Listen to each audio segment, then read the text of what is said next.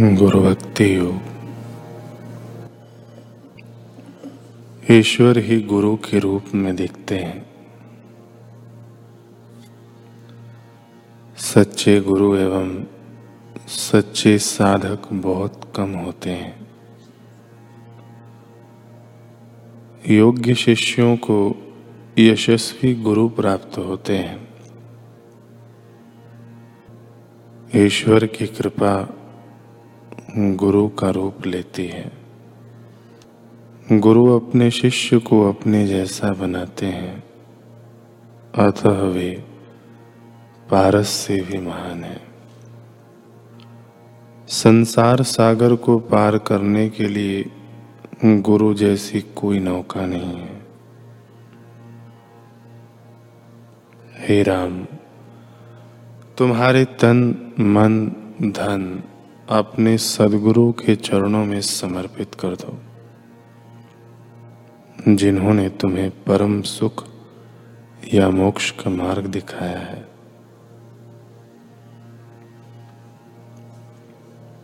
अपने गुरु या आचार्य के समक्ष हर रोज अपने दोष कबूल करें, तभी आप इस दुनियावी निर्बलताओं से ऊपर उठ सकेंगे। गुरु दृष्टि स्पर्श, विचार या शब्द के द्वारा शिष्य का परिवर्तन कर सकते हैं।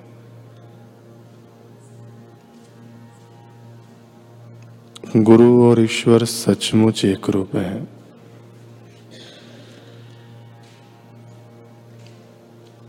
गुरु इस दुनिया में ईश्वर के सच्चे प्रतिनिधि हैं।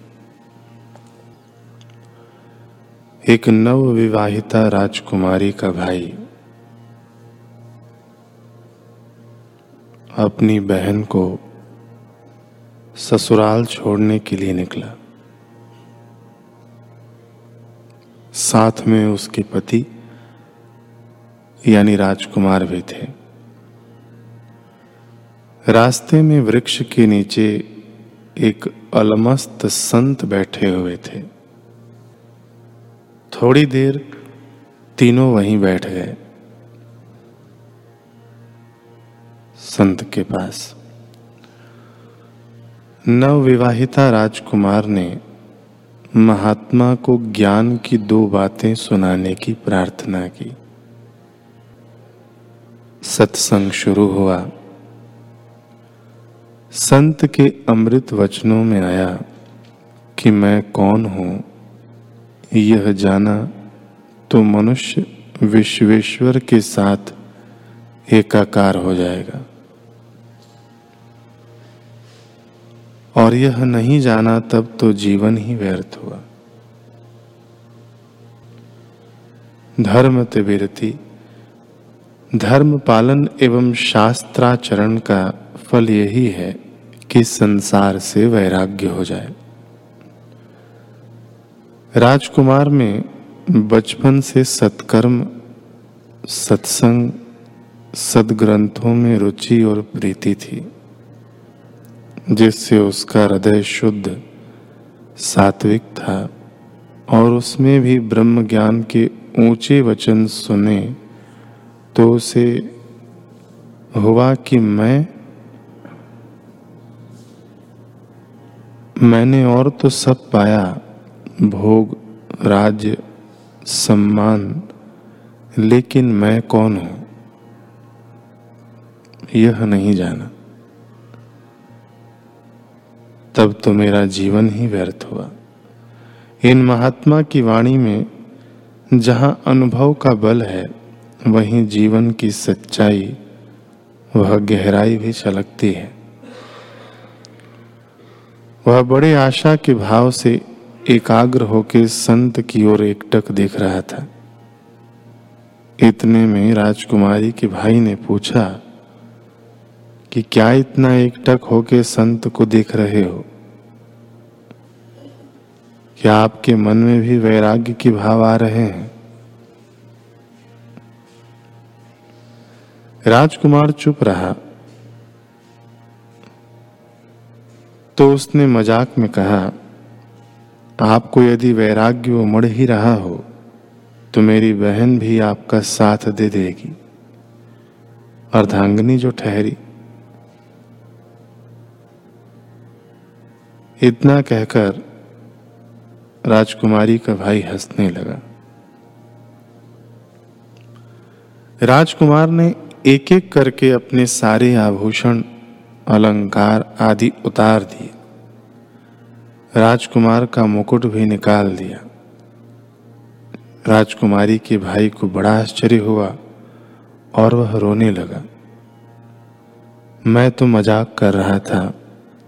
क्या मेरी बहन भी अब विरक्त वेश धारण करेगी? फिर मैं क्या मुँह दिखाऊँगा पिताजी को? राजकुमार ने कहा, भाई, तुम्हारी बहन विरक्त वेश धारण करे या न करे। तुमने मज़ाक में कहा हो या गंभीरता से। किंतु तुम्हारे वचनों ने मुझे आत्मज्ञान के रास्ते आगे बढ़ने में बड़ा सहयोग दिया है। इसलिए तो मैं तुमको बहुत धन्यवाद देता हूँ। राजकुमारी का भाई सिर पकड़कर खूब रोया, गिड़गिड़ाया। राजकुमार के चरण पकड़े खूब हाथा जोड़ी की, परंतु अब पथिक की नींद खुल चुकी थी। उसे पुनः मोह निद्रा में सुलाया नहीं जा सकता था। उसने संत से मंत्र दीक्षा ली और मैं कौन हूँ कि खोज में लग गया। राजकुमारी भी बहुत निर्मल मन वाली थी। भाई के वचन उसकी मति में गूंजने लगी कि मेरी बहन भी आपका साथ दे देगी, अर्धांगिनी जो ठहरी। यही बात राजकुमारी के मन में बार बार गूंजने लगी। राजकुमारी ने सारा श्रृंगार उतार दिया और पति देव का अनुसरण करते हुए अपना जीवन आत्मस्वरूप की खोज में लगाकर अपने आत्म वैभव को पाया। मन यदि निर्मल हो और जीवन में सत्कर्म की पूंजी हो तो दुखदायी संसार से सहज में विरक्ति हो जाए और उसमें सत्संग का प्रसाद मिल जाए तो आत्मविद्ता के उपदेश मात्र से आत्मज्ञान हो जाता है।